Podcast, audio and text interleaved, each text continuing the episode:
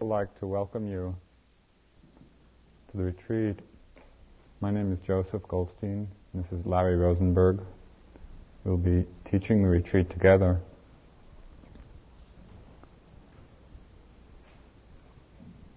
Tonight we'd like to give a very brief introduction, speaking a little bit about the practice, about certain attitudes which are helpful in practice, little bit about what meditation is about. I just finished sitting myself for a month here at the center.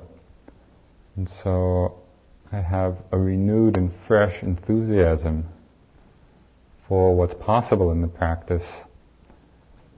It's quite an incredible journey. To take the time to come and be quiet and to investigate the nature of the mind. Our whole life is the manifestation of our mind. It all starts in the mind, it begins in the mind. Yet very rarely do people have the interest or the desire or the inclination to investigate and understand and penetrate where all the activity, all the interaction, all the relationship is coming from.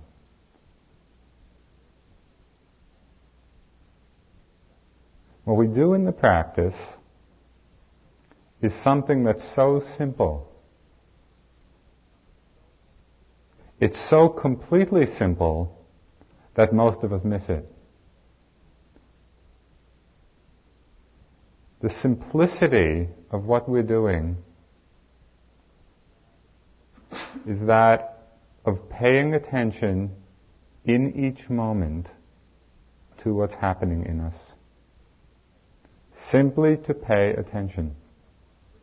To watch our bodies, to watch our minds, to watch our sense doors, to be present for our lives. And even as I say it, you may think, well, that sounds simple. Just to be present. You will see by the end of this evening that it's both very simple and very difficult. That our minds have been habituated and conditioned to be lost in thought and fantasy and daydreaming and concept and ideas and images and comparing and judging and planning and remembering. And you'll see how very difficult it is to simply be present. But it's possible and it's a training.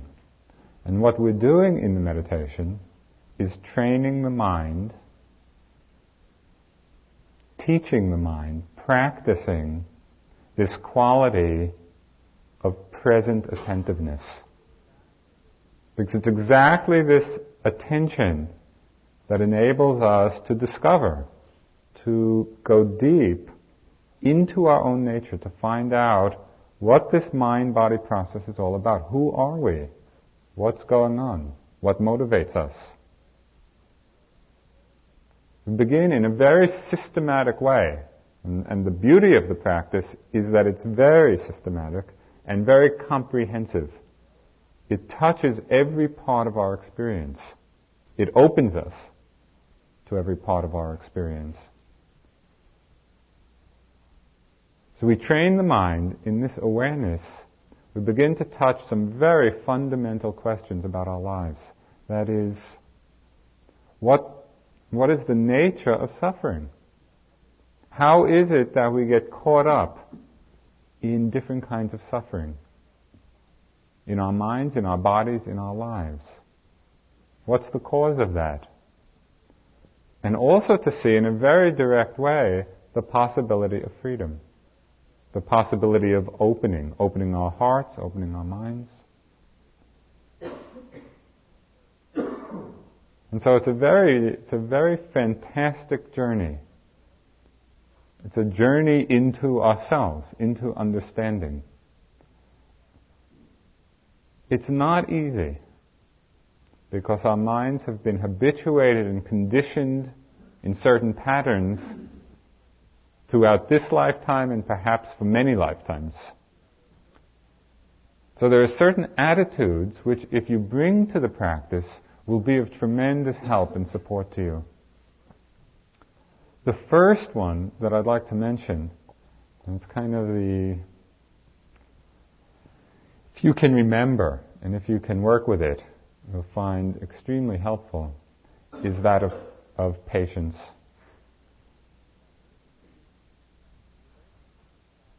The relationship to practice, to meditation, is sort of like a relationship you have with a husband or wife or lover or friend. You know, there's the honeymoon. And then after the honeymoon, you have to go through all the stuff. There's a honeymoon period in practice where it's tremendously exciting. You know, the first time I sat down and just started watching my breath and it was so exciting to me. That lasted for about 10 minutes. and so people have varying lengths of honeymoons maybe 10 minutes, it may be an hour. By tomorrow afternoon, for sure, the honeymoon will be over. And so you need patience because a lot of stuff starts coming up. You start dealing with discomfort in the body, discomfort in the mind, restlessness, boredom, all kinds of things which are part of the journey, part of the discovery. They're not outside of the meditation. They're part of it. But you have to understand that they're part of it so that you maintain that patience and perseverance to keep looking, to keep investigating. And there'll be ongoing instructions and discussion to help you do it. And so, just as a starting point tonight, keep in mind that there will be a lot of ups and downs even within this short time, even within the weekend. You'll feel wonderful and inspired and enthusiastic, and you'll feel bored and terrible and wonder why you came, and you'll feel inspired again and wish that it would go on for a month, and always changing. A lot of ups and downs, a lot of cycles. Know that beforehand, so that as you go through it, it doesn't throw you. So you recognize it simply for what it is, the changes to work with that sense of patience and balance behind the ups and downs.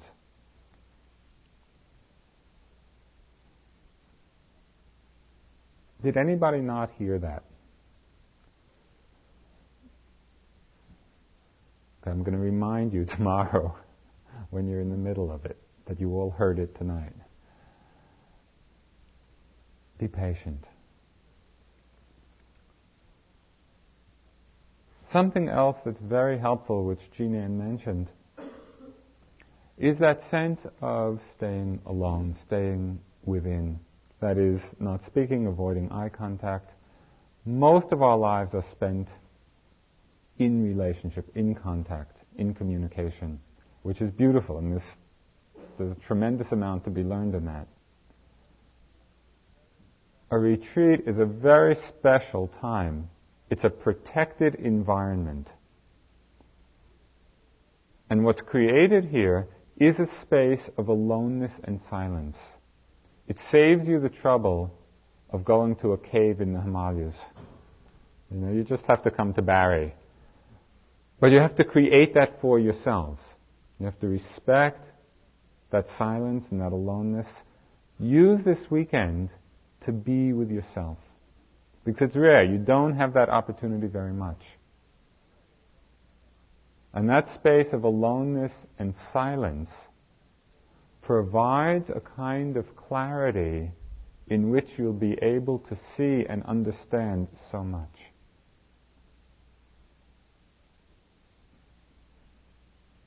Silence is one of the most healing aspects of the retreat. It's actually a great relief not to have to talk. And so settle back into it. You know, it's not that you have to be tight or tense with it. Relax into the silence. Relax into the aloneness. Enjoy it. because it's a very cool space. And the silence and the aloneness will illuminate for you very clearly, in a very clearly defined way, what your experience is, because you're not distracting yourself. So as you go through all the changes and the ups and the downs and feeling good and feeling not so good, it will all be highlighted with such precision in that space of silence, in the space of clarity.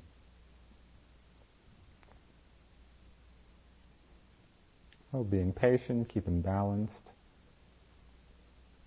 staying alone, staying with yourself. And that's especially true for those of you who have come either with friends or family, or husbands or wives. Be alone. Use the time to be with yourself.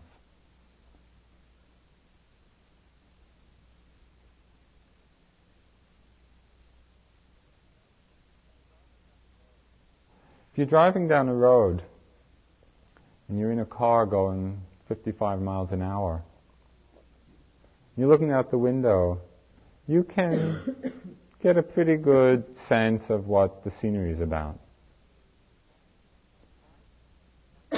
If you're bicycling, bicycling down the road, you'll see quite a bit more detail of what's going on.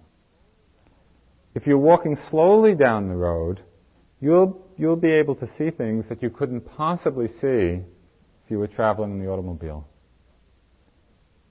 In just the same way, we encourage people, for the most part, to slow down a lot. Because as you slow down your movements, your activities, you'll be able to see with a much finer precision and a much greater accuracy what's happening in the body, what's happening in the mind. So as you move about the center, right, this evening and tomorrow and Sunday, you know, you come here and you're probably mostly in fourth gear or overdrive. Start downshifting, you know, to third, to second, to first gear.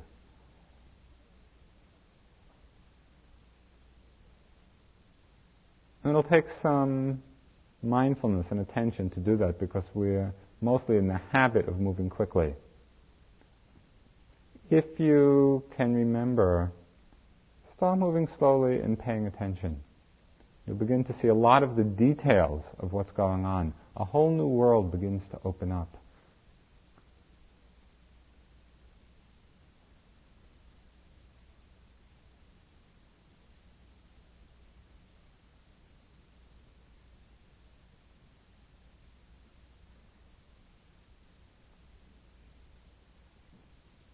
Be patient. Be silent. Be with yourself. Slow down. There are five precepts which we follow here at the center. And I'd like to communicate them to you because they're the foundation of the meditation practice. There's five basic basic moral precepts. Not killing, not killing anything, even if there are some insects or bugs or mosquitoes or whatever. Really to cultivate a reverence towards life. To honor that. Not to steal, which means not to take things which aren't given. For the retreat, to refrain from sexual activity. The precept traditionally is to refrain from sexual misconduct.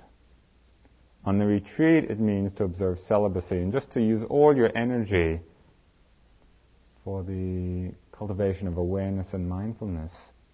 In our daily life, that precept has other meanings, because obviously there are appropriate intimate relations.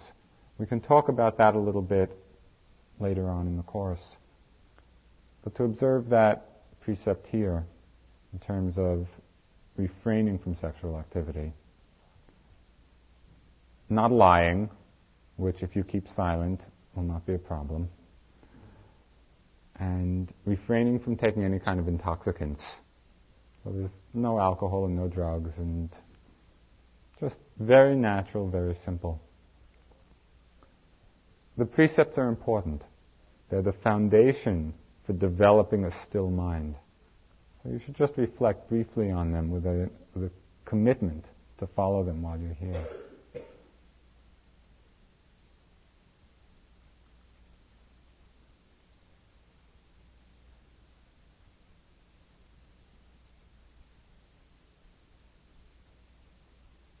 The Buddha said in one of his teachings that there's no greater gift, no higher gift than the gift of truth. And that's really the gift that you give to yourselves and that we give to each other in being here. So what we're doing is coming in the fullest way possible to the truth of our own experience free from our concepts, free from our ideas, free from our opinions about it, and coming to the actual reality of each moment. And you will be very surprised at what you find. There's a whole world to discover, a whole world to open up that normally we are totally unaware of. And what we'll be doing in this weekend is a beginning training in the tools necessary to discover this world, to discover who we are. So it's, tremendously exciting, and I'm, I'm very happy that you were able to come and be here and practice. Larry's going to talk a little bit now. Also, introduction to the retreat and the beginning meditation instructions.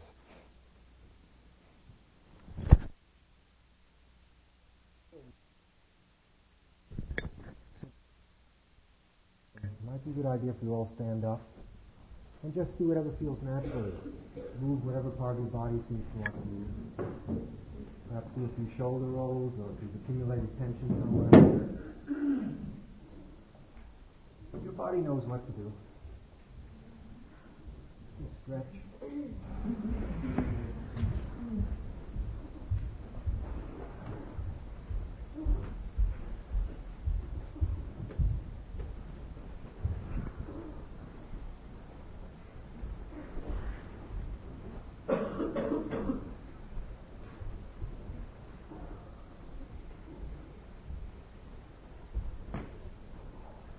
Your kneecaps a few times. That sometimes gets the circulation going.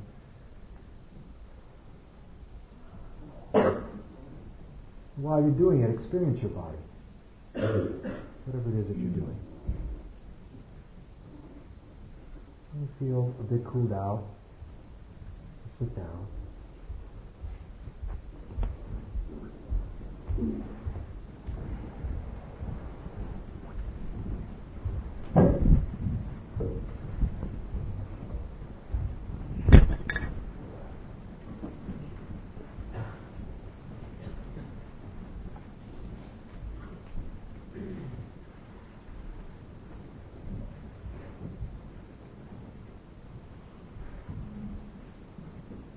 Say some of the same things that have already been said. Putting a slightly different emphasis, or actually filling in a bit of detail.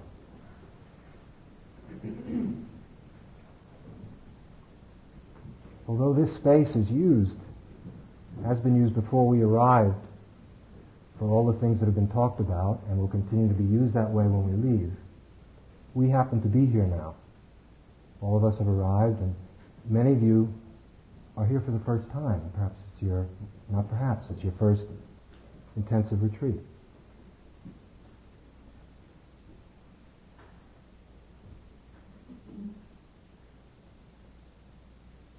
A few things might be helpful in terms of the attitude. As I see it, what we're all attempting to do in working together is, together is creating an atmosphere of awareness and sensitivity. Now, the rules of the house are set up to strengthen that, to protect that. But it's, it's more than observing the rules. For this silence to really affect us, we have to use it. And so that means the awareness, if done by all of us, as much as possible, bringing it into absolutely everything that we do here. There's an atmosphere that's created. And that atmosphere protects us and gives us all energy in terms of that one dimension of continuing to be awake, maintaining our sensitivity in the face of all the changes that Joseph alluded to. One problem that sometimes comes up is that we have images in our head as to what meditation is, and there's even a special hall for it. This is called the meditation hall. And it's a very beautiful place. Some of us have sat here a lot. And it becomes even more beautiful the more you sit in it. And we'll be here a good deal of the time in this weekend. But because it gets featured, particular posture, the instructions, the fact that it's mainly in silence here, that teaching goes on here, because it gets featured, it becomes sanctified. And what can happen is the rest of our time here, which is spent out of this room, a considerable amount of time as well, doing very, very ordinary things. Going to the bathroom, getting dressed, getting undressed, getting a cup of tea, looking outside to see whether we want to take a walk or not. You know, the very small details, which when added up, constitute our, our life. Pulling a chair out and leaving the table. Putting our shoes on and off for the two millionth time. Lacing them for the two billionth time. So all of these small details have a tendency to be systematically undercut so that what is done in here can become holy, sanctified, dharma, truth, meditation, yoga. And somehow, although we've heard the teaching that, and to some of you perhaps you haven't yet, but you may as well then right now, that vipassana is everything. It begins in the morning when we wake up, and it ends when we go to sleep, experiencing our bodies in bed until we're asleep, waking up in the morning and so forth, getting that the whole day underway. So what I would suggest is that it is a rare opportunity. And for many of us, because the meditation aspect, the sitting meditation is featured, we've come here to get away from many of the ordinary things in our life. And so there's a, possibility, a great one, of not bringing quite the same quality of attention to our time spent in the dining room, in our room, putting our clothes off and on, etc. What I'd like to suggest is that every moment in Vipassana practice is a perfect moment to practice. Not only that, every moment is your life, whether you approve of it or not, whether you feature it and think it's extremely important or think it's humdrum.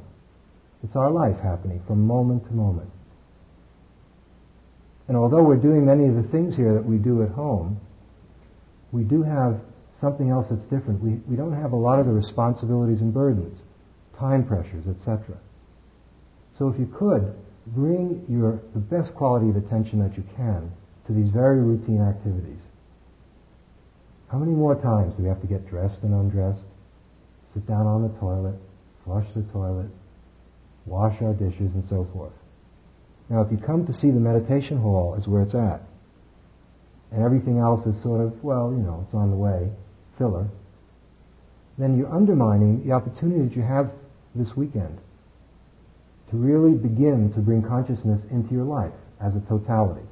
Because clearly, when you go back, it's those details that will dominate. And so we can do both. It's not to underestimate the importance of our sitting practice here, which will begin in a few moments. But please try to understand that it's a whole day, a full round of life, which can include some very new things for some of you, and some things you've been doing for a long time. Okay, in the process of coming and going and doing all the things that we do. It's true, we're here alone. But it's also true that we're here together. It's a strange, these meditation groups are strange groups. I don't mean that they're weird, but they, they're a little bit different than anything else that we do. Because we're here to come to know ourselves. And yet we, we're doing it in the midst of others the Buddha re- referred to the Sangha, or the group of like-minded seekers of truth. walking the path together. It seems that to me that the central thing we're here for has to do with self-knowledge. Who am I? And that self-knowledge can become the biggest, or that phrase, who am I, can become the, the huge cliche. It usually is. One version of it or another is, and every university masthead, the truth unto its innermost parts, and there are just many, many different ways in which it's said. But clearly there aren't long lines of people rushing to gain self-knowledge. It's as if we all value it, but you do it. And yet, over the centuries, there have always been human beings who have understood the vital importance of self-knowledge, of coming to know ourselves.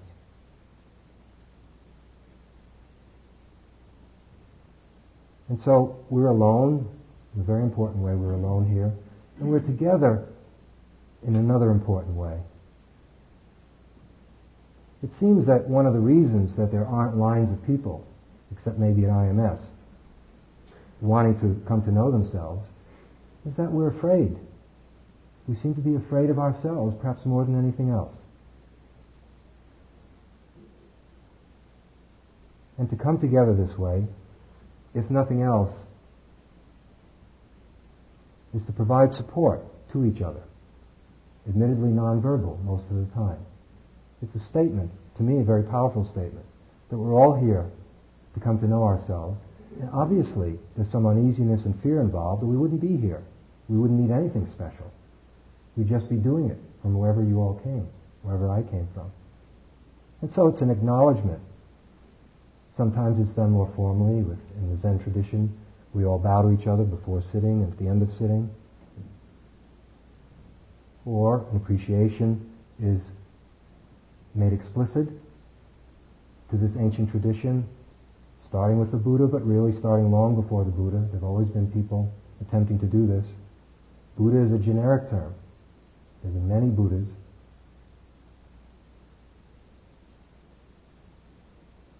And so it's to show inwardly, even for just a second, to show appreciation for the fact that during these ups and downs that Joseph referred to, that we're in company, we have company, we all take turns, not wanting to be with what's there is what we find. Okay, so please use everything. We all have to collaborate to create this atmosphere of awareness. And I think the attitude is of, of extraordinary importance. In my own case, it comes about this way, that it seems as if we, as things change during the day, as they will, and you'll like some things and not like where you are, then you'll like it, not like it. You'll hate this hall, love it, etc. We have a choice as to whether we see things as problems or as problem-centered or as challenges. Challenges to self-discovery. And I vote for the latter. Now, if you can start to learn to adopt that attitude, in other words, to view absolutely everything that happens to you, without exception, as a challenge, rather than an opportunity to fail,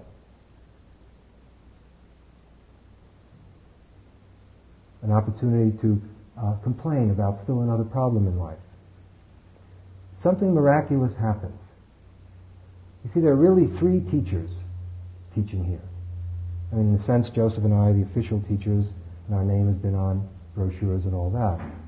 But the third teacher is life itself, to get back to everything that we do here.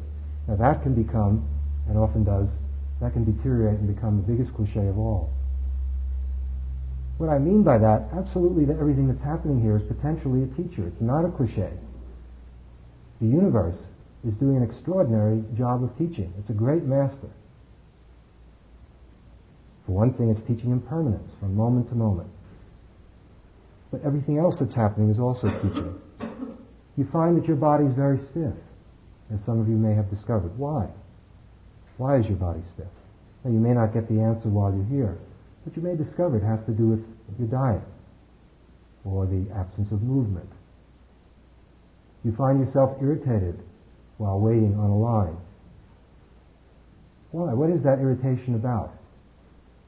So that our reactions can be teachers. In things keep happening and we keep reacting to them. If you have the attitude of learning as being central to this endeavor, then it becomes a challenge. Absolutely everything that happens has the creative potential in it. And it's not a cliche. But unless we become disciples to our own understanding, it is a cliche. So it means the teacher is going on all the time. This teacher never gets tired. And the question is, can we be fit students? By bringing that quality of care and attention to everything that we do.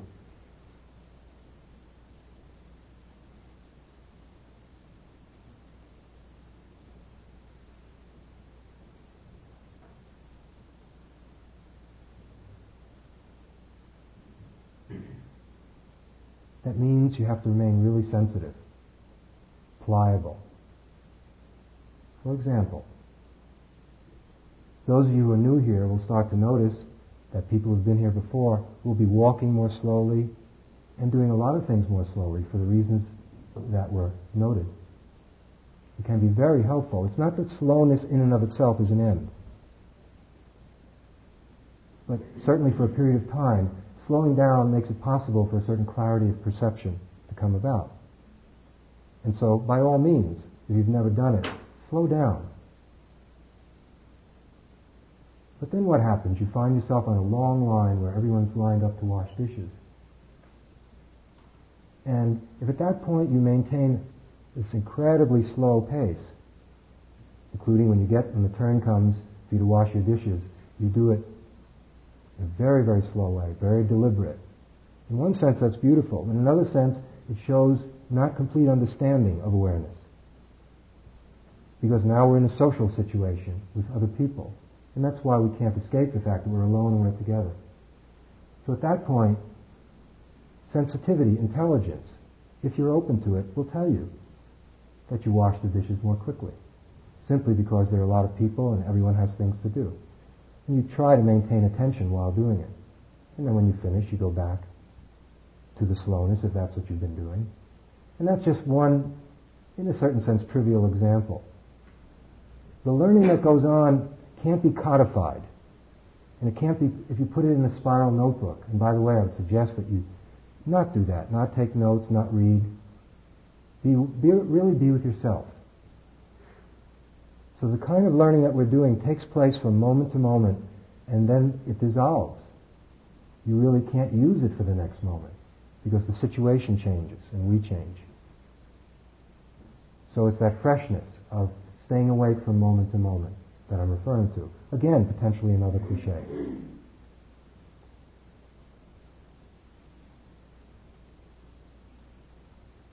Okay, one exercise that's been used for millennia to help people come to directness in their life is to observe the fact, the rather obvious fact, that we're breathing at this moment. Each one of us in this hall is breathing, without exception. No doubt about it. And you didn't have to come here to learn to do this. It's been going on as long as we've been going on. So if you like, please close your eyes. Some of you have perhaps had other training and are more comfortable with your eyes a bit open or whatever, that's up to you.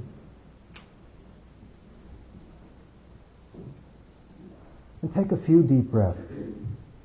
Deep simply meaning a bit deeper than you usually breathe, but not so deep that you feel that you're pushing things. And you can feel as you breathe deeply and fully the air of the abdomen filling up and then the chest expanding. And then perhaps a slight pause and then emptying the lungs, reversing the process. And just do two or three deep breaths.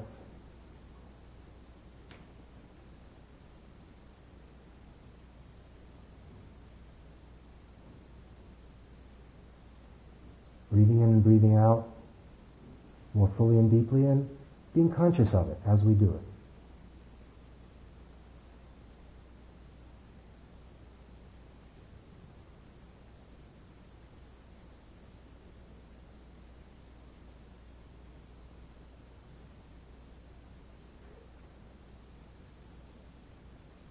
And then bringing the head, neck, and back into alignment, into a straight line. Checking to see if there's any tension. Often there's tension around the shoulders or the jaw. And sometimes what that is is evidence of striving. Wanting to be a super duper meditator. And just bringing a moment's attention to the jaw or the shoulders, wherever you may find some tension, releases it or thins it out. And now notice that you're breathing.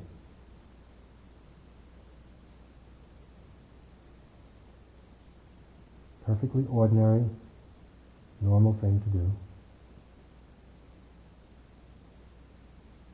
The kind of attention that we'll be developing in this respiration or breath consciousness is not pinpointed.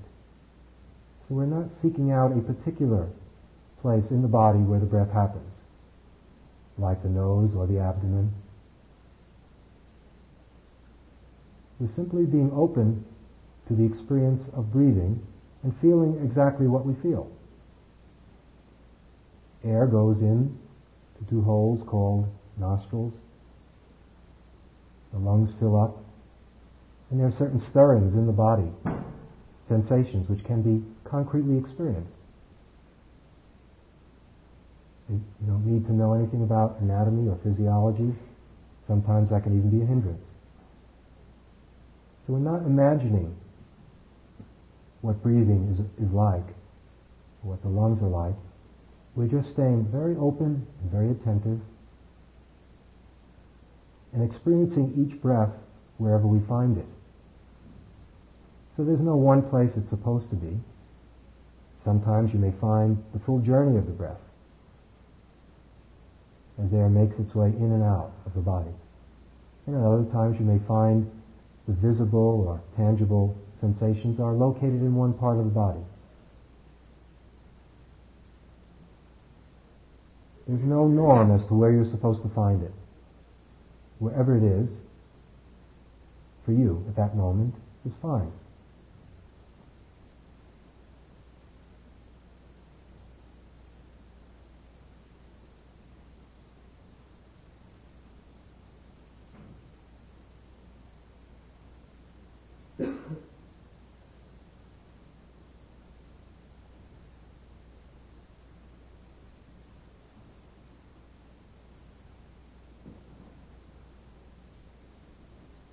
And so we're familiarizing ourselves with our own breath as it happens. And while we're doing so, the universe doesn't stop. Things keep happening. Sounds in the room, thoughts coming in and out of the mind, other parts of the body acting up. Please don't see any of this as an enemy or an obstacle. It's not really good or bad, it's just what's happening.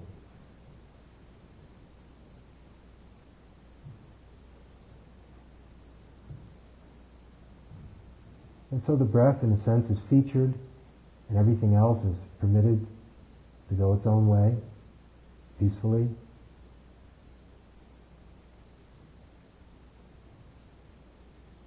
Sometimes at the beginning it's helpful that they are whispered in the mind to hear breathing in, breathing out as each breath happens, or just in, out. Helping to stabilize your attention a bit.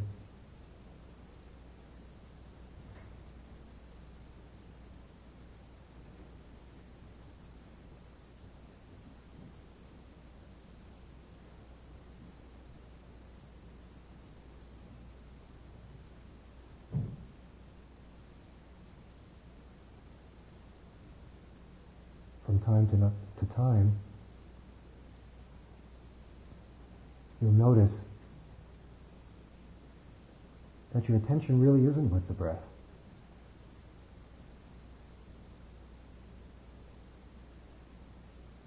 That it's worrying about something or planning something out.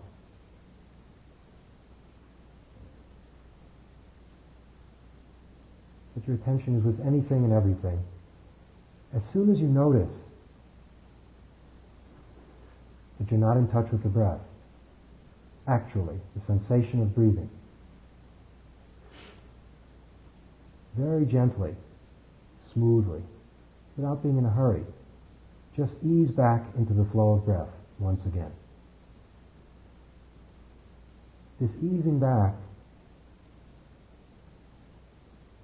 in an unhurried way can be very helpful.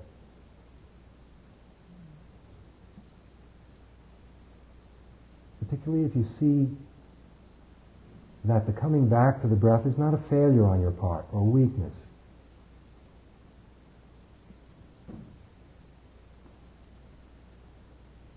It needn't be viewed that way. Because what has happened is, even though it's been suggested that your attention be with the breath, in a way, the mind has a mind of its own. And so your attention's elsewhere, and you notice that that is what's happening. The mind's preference is to go elsewhere. And you honor that, and very gently ease back to the flow of breathing.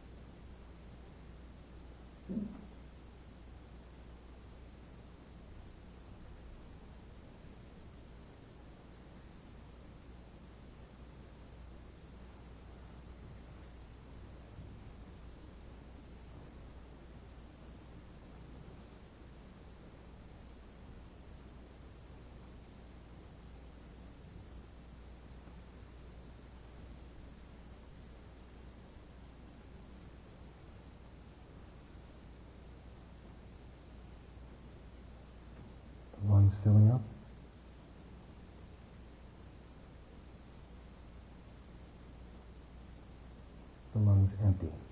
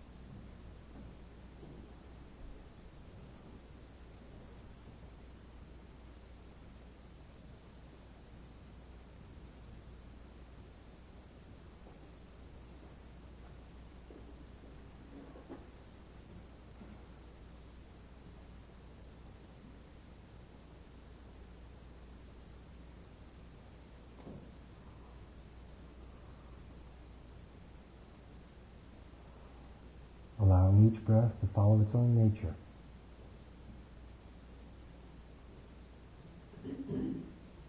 to do itself, to go its own way. And simply attention is there as it happens.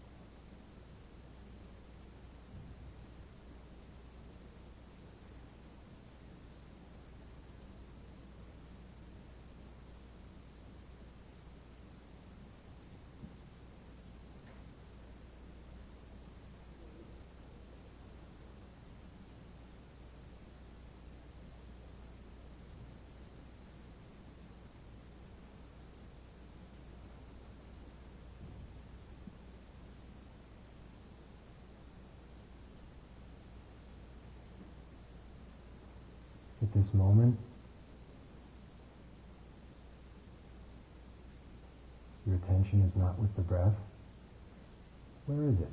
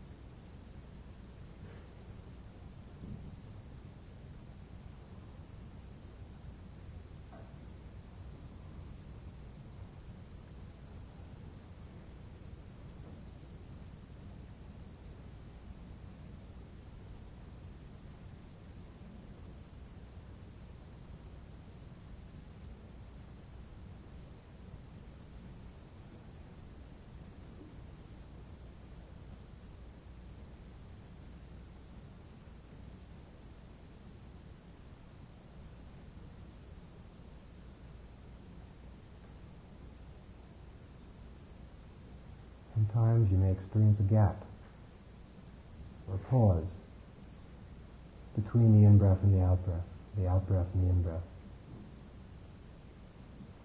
Seems like nothing. Bring attention to that nothing.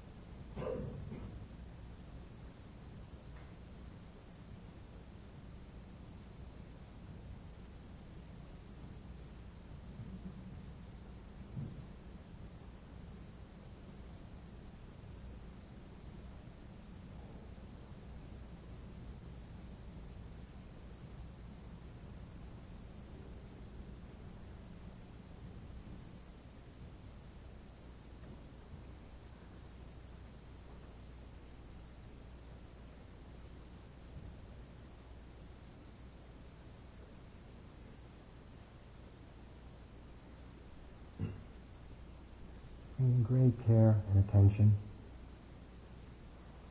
to each in-breath, exactly as it happens.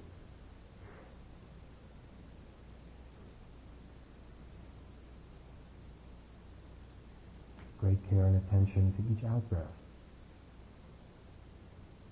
exactly as it happens.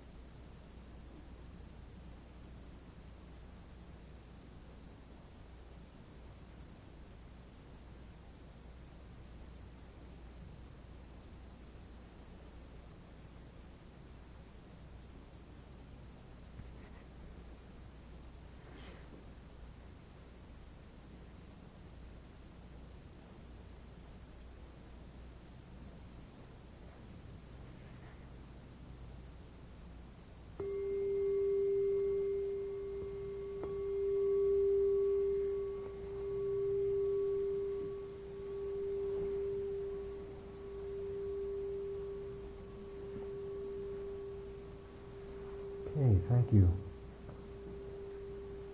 Many of you have come quite a distance and will be getting up perhaps earlier than you used to, so make your way back to your room, perhaps have a drink and get a good night's rest. As we make our way back to the room where we're going, see if we can't begin to bring these, bring life into these very small, ordinary, routine details of living. You'll be awakened at 5.30 tomorrow morning. We'll start to sit at 6.